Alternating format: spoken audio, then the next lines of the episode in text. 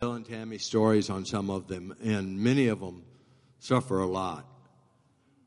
You wouldn't believe it while you're there. They're all full of joy, all full of happiness, and excited, always willing to help, always a blessing. Uh, this time we didn't have a major project, so it was probably one of the more relaxed. This is my third trip to Chiapas. Um, first time we worked on the ranch, uh, laid out a landscape there. The second time we worked on the Dennis compound, did a landscape there. This time I just trimmed trees. Uh, Annette got to go with the kids and teach.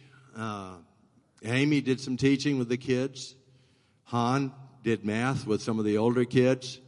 I actually got my saddle out and challenged them a little bit on climbing trees. Some of the guys here know what that's like. and the one that had probably the most hard time was Chuck. Chuck has got more than enough strength. He just got to get the technique right. Uh, and, you know, on the way home, Pastor Dale asked us what the highlight was. Well, you start thinking about all the good things that you did. Uh, I think the greatest highlight was the two evenings we spent in uh, Bill and Tammy's front room and prayed for each other. There was a lot of good words that the Lord gave each of us. Uh, it was a great blessing. There's much to come for all of us. Uh, and I can't wait to see what it will be like. Uh, we got to do things that the men are going down there in the church are going to have a father son camp out coming up. So we worked a little bit on their campgrounds. Uh, they have a pathway that they go down and they want to set up areas for prayer. They also have uh, of these rope bridges that flip over on you across the creek and stuff, and ropes to jump with, and all kinds of challenges set up along this trail. That's one of the upcoming events. Bill and Tammy are constantly got something going. It's hard to even stop and talk to them during the day. but I think what I'd like to do more than anything else, encourage each and every one of you to at least make one trip on a mission anywhere. Uh, I've been lucky to go also to Heidi and Conrad's, and each and every time I've gone on a missions trip, it's been a very strong and powerful uh, experience. Uh, I think they asked me because any of these others would talk for hours. Miss Annette couldn't stop in five minutes, I know. Robert, nah. It'd take him days to get done. But there is much to be enjoyed as well as a lot of hard work on each and every mission. And I am very thankful that we get to go on them.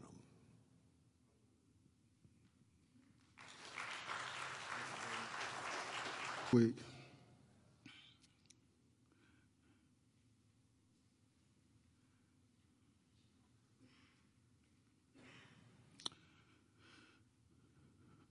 Pray with me for a moment. Dear Heavenly Father, we thank you so much for Jesus. We thank you for the salvation that we have in him and for that great exchange. He became sin for us that we might become the righteousness of God in him. And we just thank you, you loved us enough to give your only begotten Son that we might have salvation in him. And so, Father God,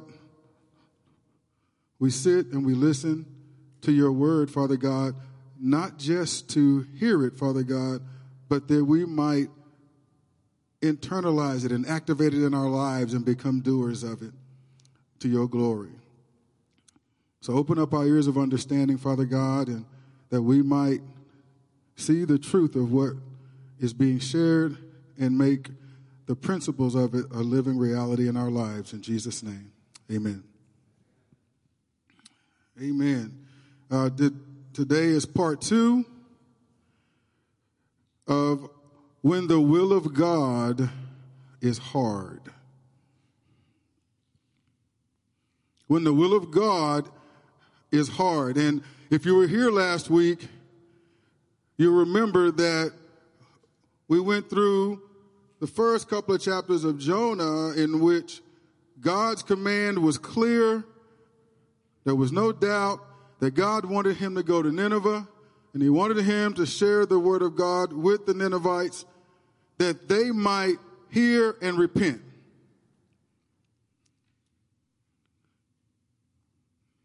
And the man of God was so excited about that opportunity, he just jumped on it, right? well, no, he did not. As a matter of fact, he rebelled and he rebelled hard. And we found out that there are consequences to walking outside of the will of God. Right? And we learned that those consequences don't just fall upon the person who is disobedient and in rebellion. Everybody in your orbit also is impacted and they suffer consequences. Uh, for example, the sailors. I didn't emphasize this point last week, but I, I want to point it out this week because I feel it's important. Not only did they fear for their lives, not only did they encounter the fierce storm only one guy was rebellious, right? Jonah. But everybody on that ship, life was in jeopardy because of the storm, right? And, and so they didn't know that they were aiding and abetting rebellion. They met this dude. You, you, you, be careful. Be careful who you let into your life, all right? Be careful partnering with people and doing something that may not be of the Lord. But they didn't know. They agreed to give the man a ride. Next thing you know, they're in, they're in peril. And here's the thing they went to Joppa to pick up goods so that they can sell those goods somewhere else. So, and what did they end up having to do because of the storm? Because they were afraid for their lives? They ended up throwing all those goods off the boat to lighten the weight in order to help them, give them a better chance to survive the ordeal. So Jonah's rebellion cost them money. It cost them profit. It cost them a lot. And it almost cost them their lives, right? And so it didn't really, as a matter of fact, it cost them more than it cost him. If you really think about it. And I gave you testimony of how in my life, people who were close and dear to me suffered the storm that was in my life but they were affected by it because they were in my orbit. We don't live life in a vacuum. Do not, we cannot lie to ourselves and feel like, well, this doesn't affect anybody but me. That's not true. And I pointed out, and we're going to move on eventually, but I pointed out that oftentimes I've heard people talk about when they preach about this story that Jonah was prideful. And I agree with that. He was prideful in that he was wise in his own eyes and thought that he knew better than God what needed to be done to the Ninevites. But, but that's the, that's the fruit of the tree. That's the manifestation. That's the easy thing to see. But what is the root of that? What got him to that place to where he would openly rebel against God and be unwilling to go and share the word with the Ninevites was, and we talked about it being bitterness. We talked about him. He was prejudiced against the Ninevites because of consequences that the people of God, that he and his family suffered at their hands. And so he wanted God to lay the smackdown on them. He wanted God to judge them. He wanted God to give them the consequences of their actions. And if God had told him that he was going to do that, he would have waved the pom poms and celebrated. And I thought about how awesome, uh, you know, well, I just wanted to point out again that God knew Jonah's heart towards those people. And he knew how hard it would be for him to go to those people with the word of God and give them an opportunity to repent. And yet God told him, picked him to go anyway. Talk about when God's will is hard. Going to the very ones that hurt you, going to the, the, the very ones that that were against you, the, the, uh, the very ones that abused you in some way, and, and finding a way to obey God and to share the, the, the truth of God and to love them anyway, it doesn't get much harder than that. And if you think God won't command you to do the hard thing, you're fooling yourself.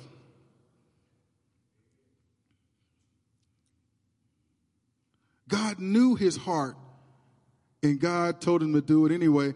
And I, I, shared a scripture last week. I'm sorry, y'all. I know I'm repeating a lot who were here last week, but I, it's important for those that weren't. That the scripture that says God will not give you more than you can bear, but along with it will provide a way of escape. Some of us might think this is more than I can bear. I cannot do this. I cannot love that person that has hurt me so badly. I cannot do this, Lord. But you still need to be healed in your heart, right? You still need to be made whole there. And you know what the way of escape oftentimes is to go through the very thing we don't want to go through. The way of escape isn't avoidance. Okay? The way of escape isn't running from, like Jonah tried to do. The way of escape has been marked out by God. And it is our lot. It is our duty to walk the path God has marked out for us, no matter how hard that path may be, that God's will may be accomplished. Amen? And so there are consequences, and we need to be mindful and thoughtful constantly, every day. Lord, what is your will for me today? What is your plan for me today? We have to be mindful of that. We have to meditate on that. We have to constantly ask Him that because th- then our steps can be ordered of the Lord. They're not random. They're not based on any whim or feeling that we have, but we're in God's will and we're accomplish it, and we'll be able to accomplish his kingdom purposes. Are you hearing me? And we pointed out that you know that Jonah had some deep rooted bitterness because he was, he had an opportunity when the fishermen or the sailors or the mariners, however you want to call them, when he confessed to them the reason they were going through what they were going through, and they had, they wondered, what is the thing that, what's the right thing that we should do? And they asked Jonah. And if Jonah had been of a mindset, if he had been repentant at that point, he would have said, Take me back to the point where my rebellion began. Take me back to Joppa so that I can correct the error of my ways right there and head to Nineveh. No, he didn't do that. He said, Throw me overboard right here in the middle of the sea. And it'll be over with for you. Well, it'll be over for both of us because I'd rather die here in the sea than to go do what God wants me to do. That, that's, that, that's where he was at. I die before I go there. And God did not let that happen. Further evidence of his deep rooted, deep rooted bitterness is that he got swallowed up by a fish in the sea, and it took him 72 hours to finally come to himself and repent. Now, I don't know about you, but if I've been tossed into the sea and I'm swallowed up and I'm in the belly of the fish, it's going to take me a lot less than 72 hours for me to finally repent and cry out to God and say, okay, I give up. All right, Lord, I'll do what you want me to do. It took him 72 hours to come to that. It might have taken me 72 seconds. I, w- I would hope that's all it would take. And it's easy. I know it's easy to read these stories and say, oh man, this dude's an idiot. I would have done X, Y, Z. And then I remember a lot of decisions I made in my life and I, and I realized, okay, Lord, I, I might have done the same dumb stuff.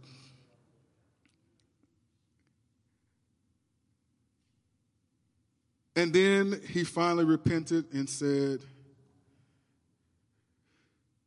They that observe lying vanities forsake their own mercies, but I will sacrifice unto thee. What I have vowed, I will pay. The man of God finally came to himself and said, Lord, salvation isn't my call. Who, who, who, gets it and who doesn't, it's on you. Um, but I made a commitment to walk with you, to obey you. What I have vowed, I will pay. I will do your will.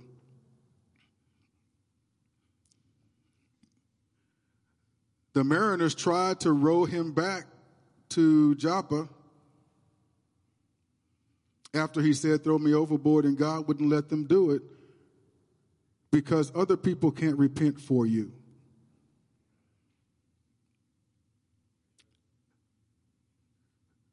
God did not let them do it because he would have been just as rebellious on dry land as he was in the sea.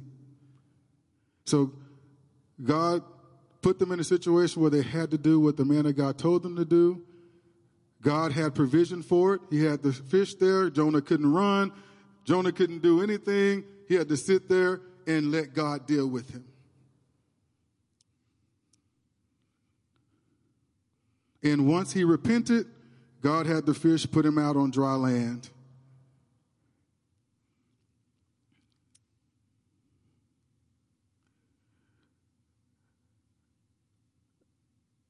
And that takes us to today.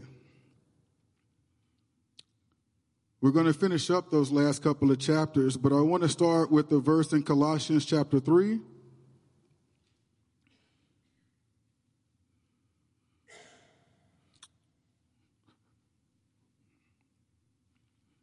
verses 22 to 25.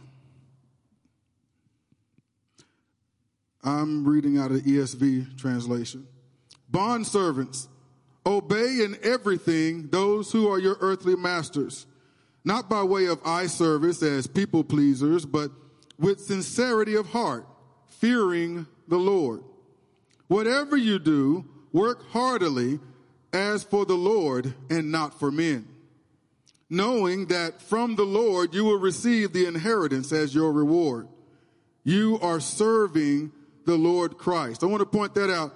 That's who we're serving.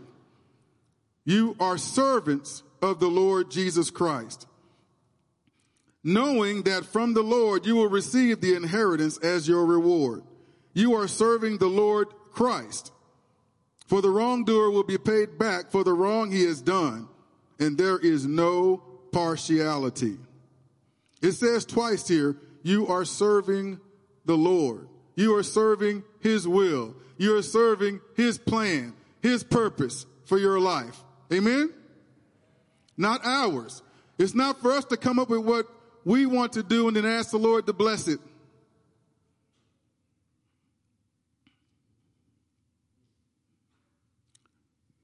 But as disciples of Christ Jesus, we are to follow his example and say, Not my will, but thine, O Lord. And I got to thinking, as we're, as we're getting into chapter three, but I got to thinking, Jonah isn't the only one that God asked to do hard things. When you think about it, how hard must it have been, must it have been for Noah? When God said, I'm going to make something happen that nobody ever saw before. Rain's going to come from the sky. Uh, this stuff called rain is going to come from the sky and I'm going to flood the earth. I want you to build an ark in front of everybody. I want you to look like a fool for me. And when people ask questions, what are you doing there? I'm building an ark. What's an ark? Well, it's, you know, these planers, this This big boat, it floats on the water. It's for when it rains. What's rain? And it'll be able to float in the water when God makes it flood. What's a flood? And nobody knew any of this stuff. And he's obeying God in it, right?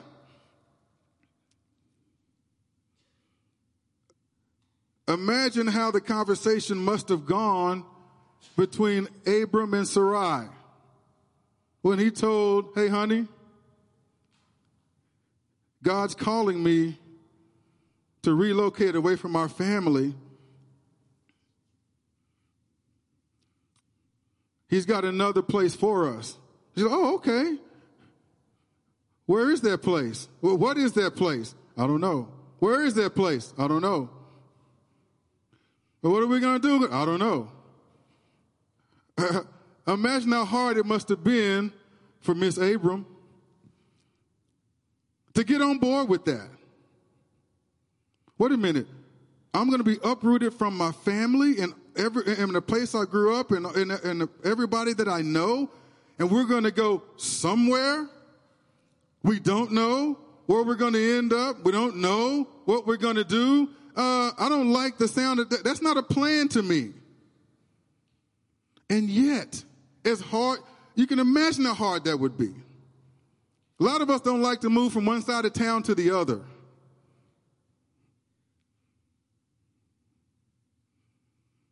I know how that conversation might go if I went to Christie with that. Yeah, sweetheart, God just said head west. How far west? I don't know. We got to sell the house. We got to uproot the kids. We're just going to go west until God gives further instructions.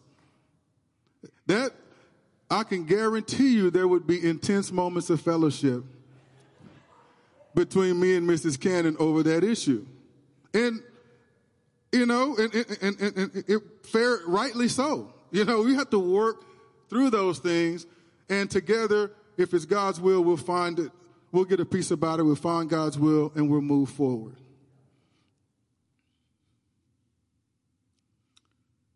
If there is no if there is no peace, then we'll wait till there is peace. because I believe if it's God, he'll confirm it. Can you imagine Mary, the mother of Jesus, and Joseph? Imagine that dynamic. Betrothed to a man, never been with a man, but you're pregnant. Imagine going to the guy you betrothed to and I, I promise, yeah, I'm pregnant. I promise I've not cheated on you.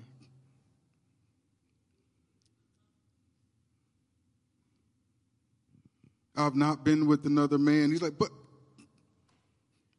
the evidence says otherwise. I mean, when the will of God is hard. Now, she had to contemplate all these things when the angel of the Lord approached her, and yet she said, okay, uh, uh, how can that be since I don't, I've never known a man? And he said, well, here's, here's what's going to happen. the Holy One's going to come upon you and you're just going to be pregnant with the Son of God. Uh, okay. Be it unto me as you have said, you know? So she knew how hard it was going to be. The questions, the sneers, the leers, and yet she still said, be it according to your will, O Lord. God doesn't ask us to do the easy stuff, does he?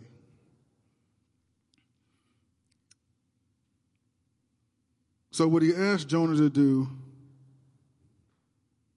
was hard. So, I sympathize with Jonah. I recognize his struggle. Let's, let's go to chapter 3 of Jonah. First verse, this is after he's repented. And I don't, his attitude still isn't perfect here. He's not gleefully doing what God wants him to do, but he is finally determined that he's going to obey God no matter how he feels about it. And that's important. Are you hearing me? Then the word of the Lord came to Jonah the second time. He rebelled the first time. Then the word of the Lord came to Jonah the second time, saying, Arise, go to Nineveh, that great city, and call out against it the message that I tell you. So Jonah arose and went to Nineveh according to the word of the Lord. Yea, Jonah, Now Nineveh was an exceedingly great city, three days' journey in breadth. So typical motor travel for that day, it took three days to cross it from one side to the other side. Jonah began to go into the city, going a day's journey, and he called out, Yet 40 days, and Nineveh shall be overthrown. Now I'm visioning there was no love behind that at all. You know, in 40 days, you people are going to die. Take that.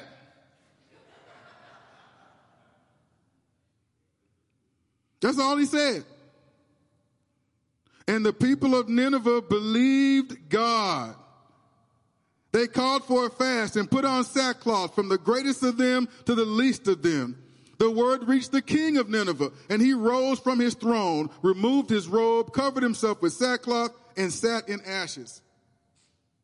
And he issued a proclamation and published through Nineveh by the decree of the king and his nobles, let neither man nor beast, herd nor flock taste anything.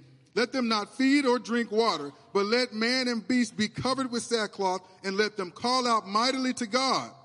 Let everyone turn from his evil way and from the violence that is in his hands. Who knows? God may turn and relent and turn from this fierce anger so that we may not perish. And when God saw what they did, how they turned from their evil way, God relented of the disaster that he had said he would do to them, and he did not do it. You know, Oftentimes we say, man, God was mean in the Old Testament and then he got nice and loving in the New Testament. No, no, no. God is the same yesterday, today, and forever. It reminds me of a scripture, 2 Peter 3 9, where it says, God is not slack, as some count slackness, but he's long suffering toward us, not willing that any should perish, but that all should come into repentance. See, Jonah thought God was slacking in his judging duties. But God wasn't slack toward Nineveh, He was long suffering toward them. His ways are not our ways, His thoughts are not our thoughts. It wasn't His heart to want to destroy Nineveh. He would rather them be repent. He would rather be able to,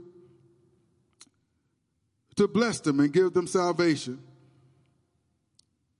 be careful not to assume that people are beyond help, that people are beyond the point that they can be reached with the gospel. Be careful reaching that conclusion. What's the point?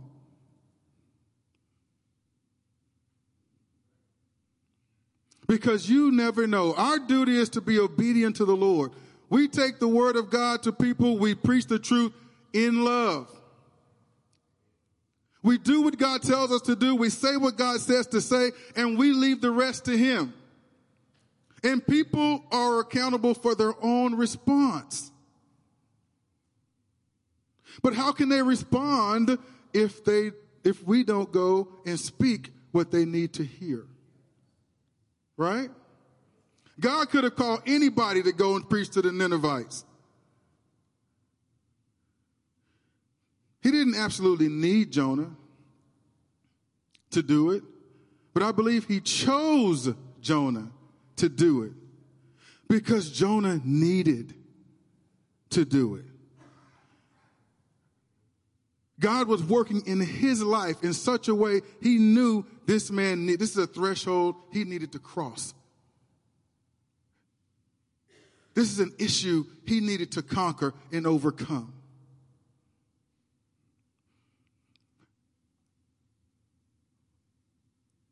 He may not have had the best attitude, but he obeyed God and look at the results. A national fast, national repentance, and God spared those evil, brutish, bad people in Nineveh. But that also tells me that despite how bad those people were, God still loved them. And we live in a world that's really hard to love sometimes. And like Lot, uh, Abraham's nephew Lot in uh, Sodom, I believe, the Bible says he was vexed by those surroundings in which he lived. He was impacted. He was affected. He, it, it, it affected his heart. It affected his perspective. It, you know, it, it just had a negative impact on him. And we live in a time and in a generation where we, it's easier now for us to be impacted than it ever has been. There's a lot of negativity. There's a lot of bad messages. There are a lot of agendas that are easy to reach us, not only through TV, but through social media and all these different mediums that are out there. And if we're not hard, if we're not careful, our hearts will grow hard. And we'll forget the fact that our battle, our war is not against flesh and blood, but against the principalities and powers, against the Satan and his, and his cohorts. And we'll begin to look at the very people that we are to be reaching as the enemy. and we'll be declaring judgment and so forth. We'll be like Jonah, wanting God to judge these people. When God's heart, all right, is to love and redeem these people. Right?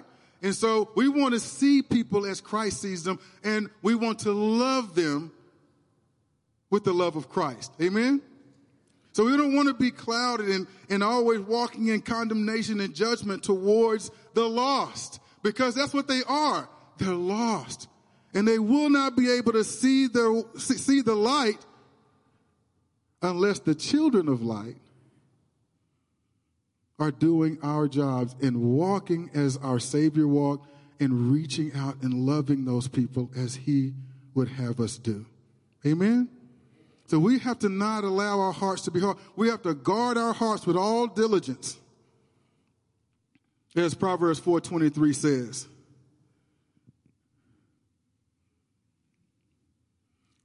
Let's finish up. Let's go to Jonah 4. Now, I don't know of another time in the Bible where the man of God, let me count him, preaches an eight word sermon and 120,000 people get saved. This is a national repentance here, right? This is the kind of response you dream of as a servant of the Lord, as a man or woman of God. This is the kind of response that you dream of. Transforming a community, transforming a city, transforming a nation with the God, with the good news. Amen. And here we have after this great thing happens, chapter 4 starts off with, but it displeased Jonah exceedingly. And he was angry. That's why it doesn't do it justice to just say he was prideful. No, no, no, no, no, no, no, no, no, no. You're not that passionate about something like this if it's just pride.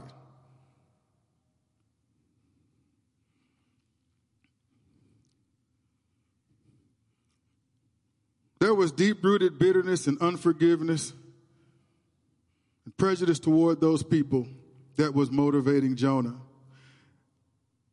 And in verse 2, and he prayed to the Lord, get this, and said, Oh Lord, is not this what I said when I was yet in my country? That is why I made haste to flee to Tarshish. For I knew that you are a gracious God and merciful slow to anger and abounding in steadfast love and relenting from disaster. I knew this. Therefore now, O Lord, please take my life from me, for it is better for me to die than to live. Remember what I said when he said, throw me overboard? This, this here helps put that in perspective that he would rather have died than to do what God wanted him to do and he's saying, Lord, just take my life. Take me from here.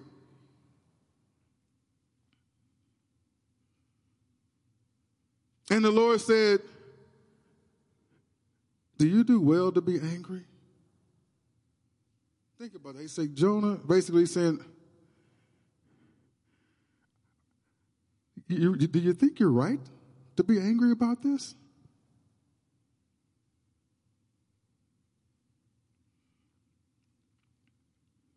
Do you? Jonah didn't answer his question. He left. He went out of the city and sat to the east of the city and made a booth for himself there. He sat under it in the shade till he should see what would become of the city. I think he held out hope that they would still end up destroyed. He was over there stewing in the city. Who knows? Maybe my dream would still come true. Now the Lord God appointed a plant and made it come up over Jonah, and it might that it might be a shade over his head to save him from his discomfort. So Jonah was exceedingly glad because of the plant. But when dawn came up the next day, God appointed a worm that attacked the plant so that it withered. I tell you what, boy, God is no joke.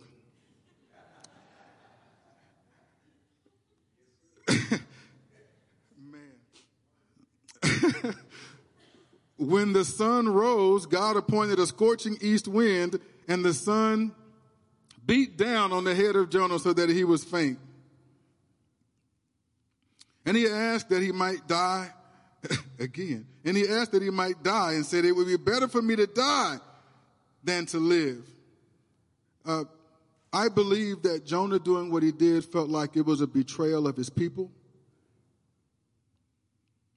of his family, of himself.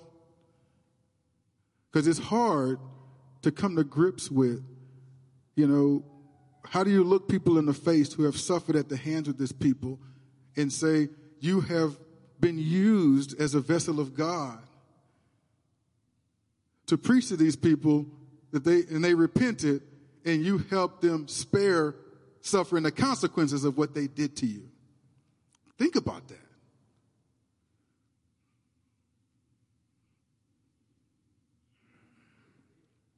That's why, while I point it out, I do not do it from really a point of judgment. You know, I, I just like to try to dig deep and, and, and, and figure out what's driving this individual.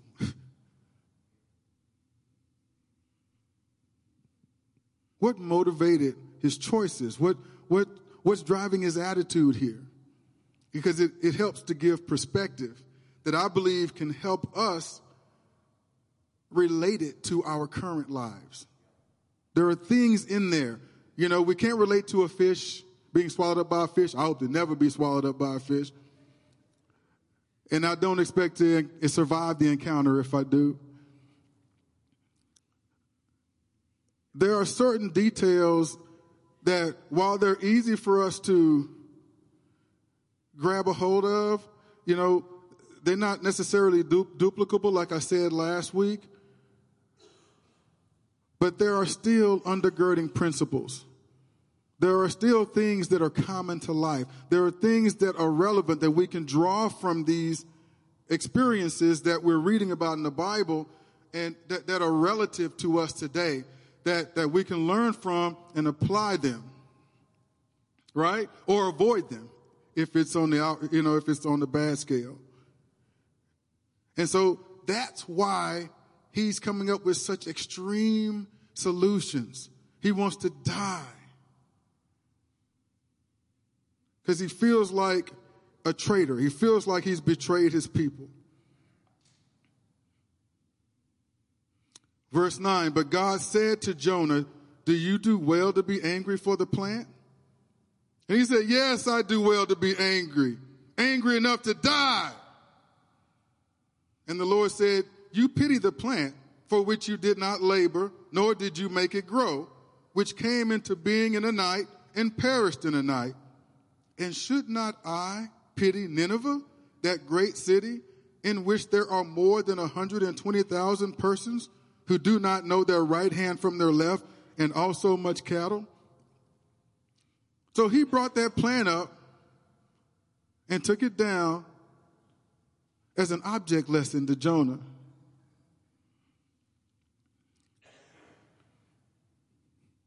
Jonah loved that plant. He was sad to see it go. And God's just, he's got him on the, he's got him on the hook and he's working him. And he said, look, this plant came up in a day, went down in a day. You had nothing to do with it growing.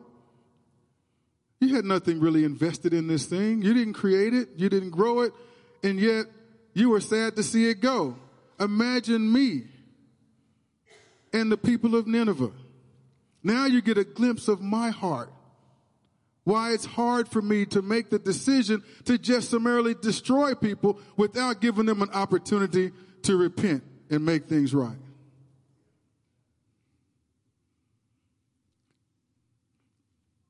Their response is on them. There may come a time they'll slip back into that. But for now, I'm calling on you, man of God, to do my will as hard as it is for you. Because I still love those people that you despise. And my heart is to spare them.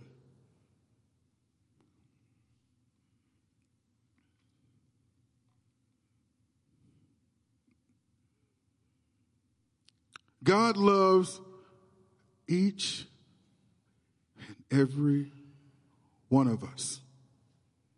He has a plan for each and every one of our lives. You're sitting in the pew today. Your plan, his plan for you may not be standing here where I'm standing, but rest assured, he has a plan for your life. You have a purpose for existing. You have a purpose for living in the times in which you now live. You have a purpose for where you're working, where you're going to school, what community you're living in. God has a purpose, a plan, an assignment for you, and you need to be plugged into Him that so, so that you can find what that is and walk in it to the best of your ability. God's grace is there for you. His provision is there for you. But you matter. You're valuable. Whether you're sitting here as a Christian this morning or an, or an unbeliever who hasn't made that choice yet, I pray that you're contemplating even now, that you're convicted even now.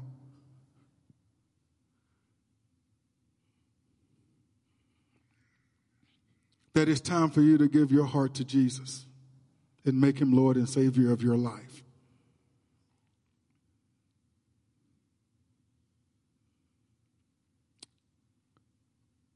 But not only does he have a plan for our lives, he will walk each of us through his plan and provide all of our needs along the way.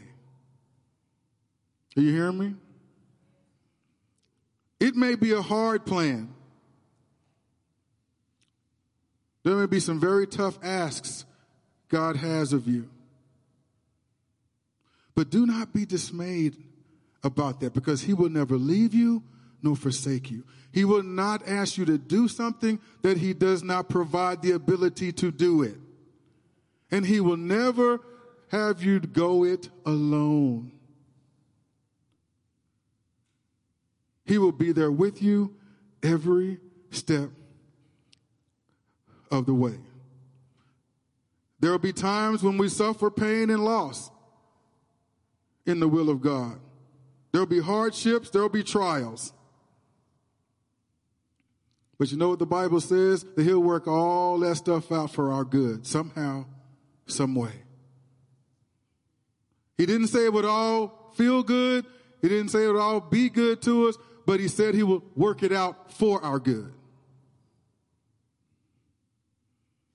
And we'll have to trust him in that.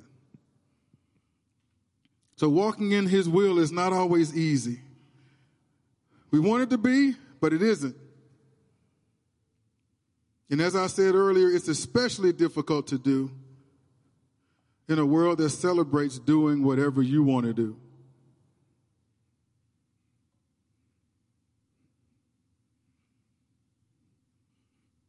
And we need to be extra careful to be spending our daily quiet times with the Lord to be in God's word, to keep our hearts soft toward him so that we are not caught up and and and, and lulled and tempted into that worldly attitude of doing whatever you want to do. Because it's, it, it's sneaky. It'll sneak up on us. And before we know it, we're operating in that way. And if you feel this morning that in any area of your life, you know, you've been operating in that way, if it's been highlighted to you today, you can't do anything about the past. All right, but you can make choices right now in the present. You can change course right now. You can go, you may be in the storm. You may have come here in the middle of your storm, but you can go back to Joppa with a repentant heart and you can head to Nineveh, your Nineveh.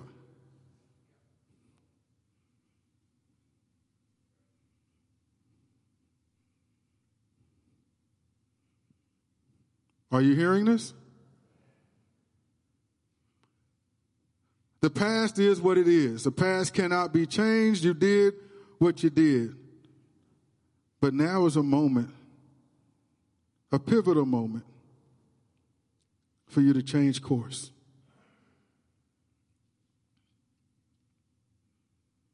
There will be always temptation for you to choose the different path, the wide path that leads to destruction. But I would challenge you to choose the straight and narrow path in God's will. Which decision or choice will you make?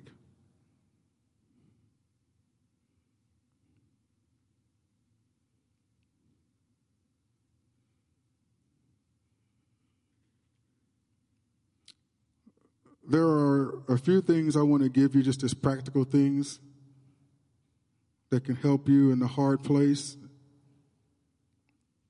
You're struggling with what decision to make. One question you can ask yourself is which decision or choice will be consistent with the Word of God?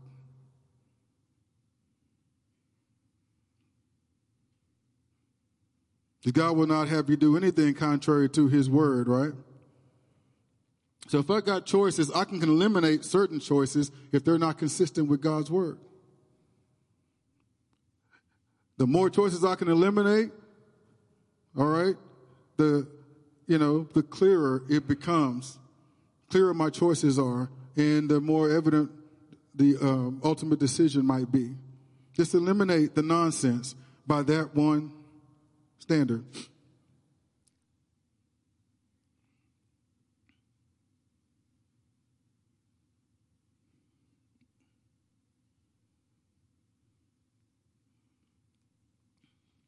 And this may seem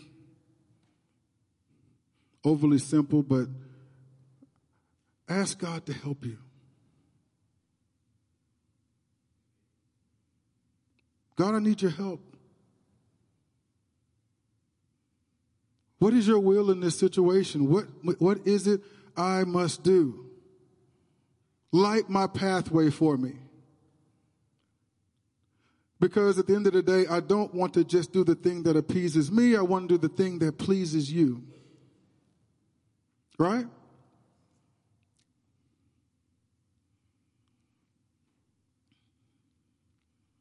This one can be real tricky. It's kind of tricky, but another thing, do you have real peace about it? I say it can be tricky because it sure seemed like Jonah had peace in that boat when the captain came down, he was asleep in the bottom of the boat, even though the storm was going on. But as we read the rest of the story, we realize he had he did not have peace in his heart. He did not have peace in his soul. He was a troubled, there was chaos going on inside him. And that is what God put his finger on. That is what God was trying to deal with the hard heart that God wanted to make soft and pliable, that God wanted him to get to a point to where he could repent because it, had blocked his ability to walk in love. Right? And that's what will happen to us if we allow our hearts to get hard, then our love will wax cold. But do we have real peace about it? You know, I quote scripture a lot uh, in, in, Philippians is uh, chapter 4, but be not worried or concerned about anything, but in all things, through prayer and supplication, with thanksgiving, let your requests be made known to God, and the peace of God that passes all understanding will guard your hearts and minds. You know, and we need to discipline ourselves to that. That we, when we encounter hard things or troubling things, that we need to remember that and take it to God and say, "Here, God, this is this thing is burdening me. Uh, I'm having trouble, man. That person is on my last nerve." And I'm thinking anything but godly thoughts toward that person. And it's bordering on violence. But rather than feed that, rather than acquiesce to that, we need to give it to God. And that's Philippians 4, verses 6 and 7, for if you want it for reference.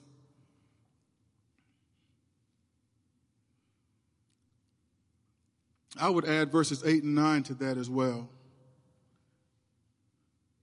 And and I didn't give these to you, Desiree, but I'm going to read these anyway. And but it says, "Do not be anxious about anything, but in everything by prayer and supplication with thanksgiving, let your request be made known to God, and the peace of God, which surpasses all understanding, will guard your hearts and your minds in Christ Jesus." And finally, brothers, whatever is true, whatever is honorable, whatever is just, whatever is pure, whatever is lovely, whatever is commendable, if there is any excellence, if there is anything worthy of praise, think about these things. What you have learned and received and heard and seen in me, practice these things, and the God of peace will be with you. And so, I want to emphasize that last part of that last verse I we need to be determined to practice these things. When you get an opportunity, when you're tempted to be anxious and worried about something, then remember Philippians 4 verses 6 and 7. Give it to God. Just put those things into practice. You may be clumsy at first, but as you continue to commit yourself to the practicing of it, you'll get better and better and better at it. It'll become easier for you to do. And you'll find over time, little by little, you'll begin to walk in victory against those things that used to trip you up and uh, you used to fail against over and over and over. Okay?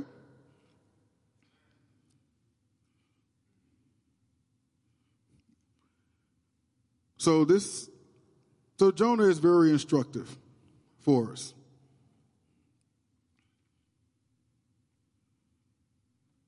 I'm going to ask you guys to stand.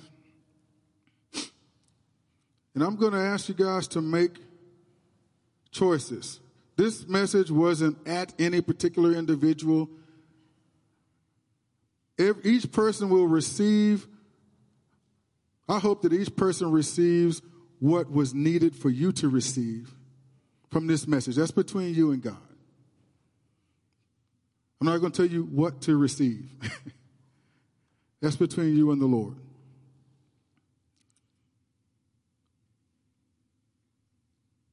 But I will challenge you in this.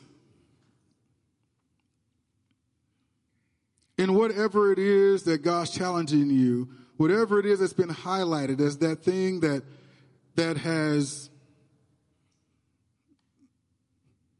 become your Jonah moment, if you will, where you've been either resistant or rebelling against the Lord. First John 1 9 says, if we confess our sins, he is faithful and just to forgive us our sins and to cleanse us from all unrighteousness. So, you know, if you're a believer here this morning and and it's really been revealed to you that you have more in common with Jonah than you thought, at the beginning of the message. And that there is need for you to go back to that point where you made a decision to go away from the will of God and repent and decide you're going to go in the direction God wants you to go in that area of your life. Just confess it. He's faithful and just to forgive you and to cleanse you from all unrighteousness. All right? And if you are some someone here who is either straight from the Lord or who has never known the Lord, there's a wonderful verse of scripture that I want to share with you out of Romans 10, 9 and 10, where it says, If we confess with our mouth that Jesus is Lord and believe in your heart that God raised him from the dead, you will be saved. For with the heart one believes and is justified, and with the mouth one confesses and is saved.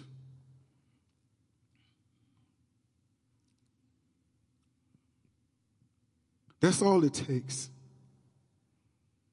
Confess with your mouth and believe in your heart that Jesus Christ, the only begotten Son of God, is Lord and Savior.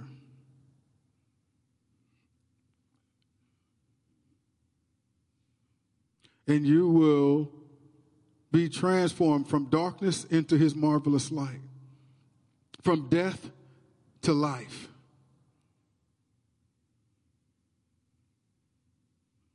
From the pit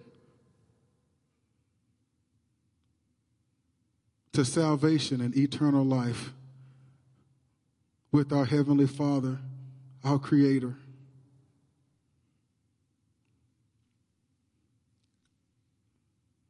Now, you, you may be in a situation where life has swallowed you up. A situation has swallowed you up, and you're like you're in the belly of a whale, and you've stewed in that thing for a while.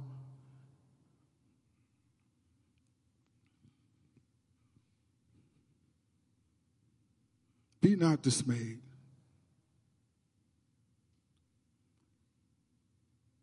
God's plan, God's purpose is still real for your life. And all that is needed right now from you while you're in the belly of that situation is for you to repent and acknowledge that Jesus Christ is Lord to the glory of God the Father. And say, Lord, I'm not going to fight it anymore. I have put off the decision. I've, you've sent people my way over and over and over again. And I've always waited till tomorrow. I've always said it's not time. I've always said I need to get my life right first. I want you to know that is a lie from the pit of hell. You do not need to get your life right first. You just need to come to God as you are, humbly, acknowledging that you're a sinner that needs to be saved by His grace, and acknowledge that Christ Jesus is Lord and Savior.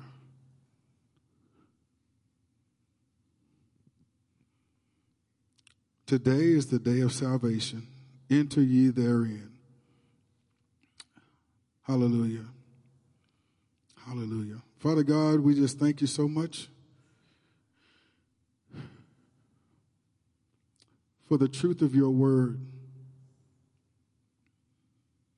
which is the sword of the Spirit that divides between soul and spirit, bone and marrow, penetrating our hearts, dealing with us in our innermost being.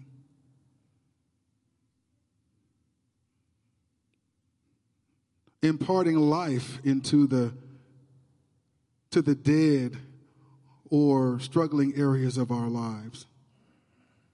So, Father, we humbly receive the word of truth.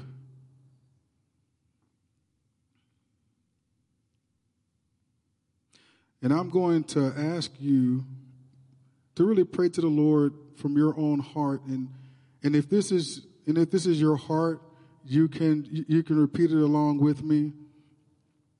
It doesn't even have to be aloud, but I just want you to declare a commitment to God in whatever area is highlighted to you today that you need to give to Him, that, that you need to bring in line with His word and with His will. That you will do as Jonah did say, Lord, I gave my life to Jesus. My life belongs to you. Along with that, I became a disciple of him. All right, so my life is not my own, my life belongs to you. My life is not subject to my will, but is subject to your will. And so I commit. When I, when I accepted Christ, I gave you all of me.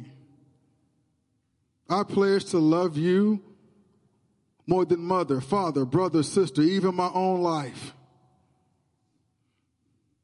And I pledge to walk in obedience, faith, and trust toward you. So, Father God, in the areas that I have failed to do that, I have, I'm repentant and I am declaring right now what I have vowed, I will pay.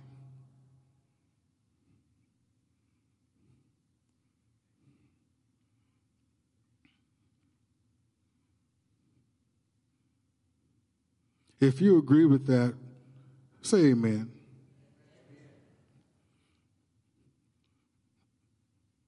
So, Father God, I just I thank you for those that have declared amen in agreement, who have committed to you, Father God, to turn around and repent in those areas where they have not obeyed and honored you, and they've committed to walking in your will in those areas. I just thank you for your grace that it will enable them to do so. I thank you for your provision along the way. And I thank you, Father, that as we endeavor to walk in obedience to you, hardships may come, trials may come, all those things that are, weren't a part of our plan, you will work it all out for our good. Our job is to trust you. So we give you glory and honor and praise, Lord, in Jesus' name. Amen. Amen. If you have questions,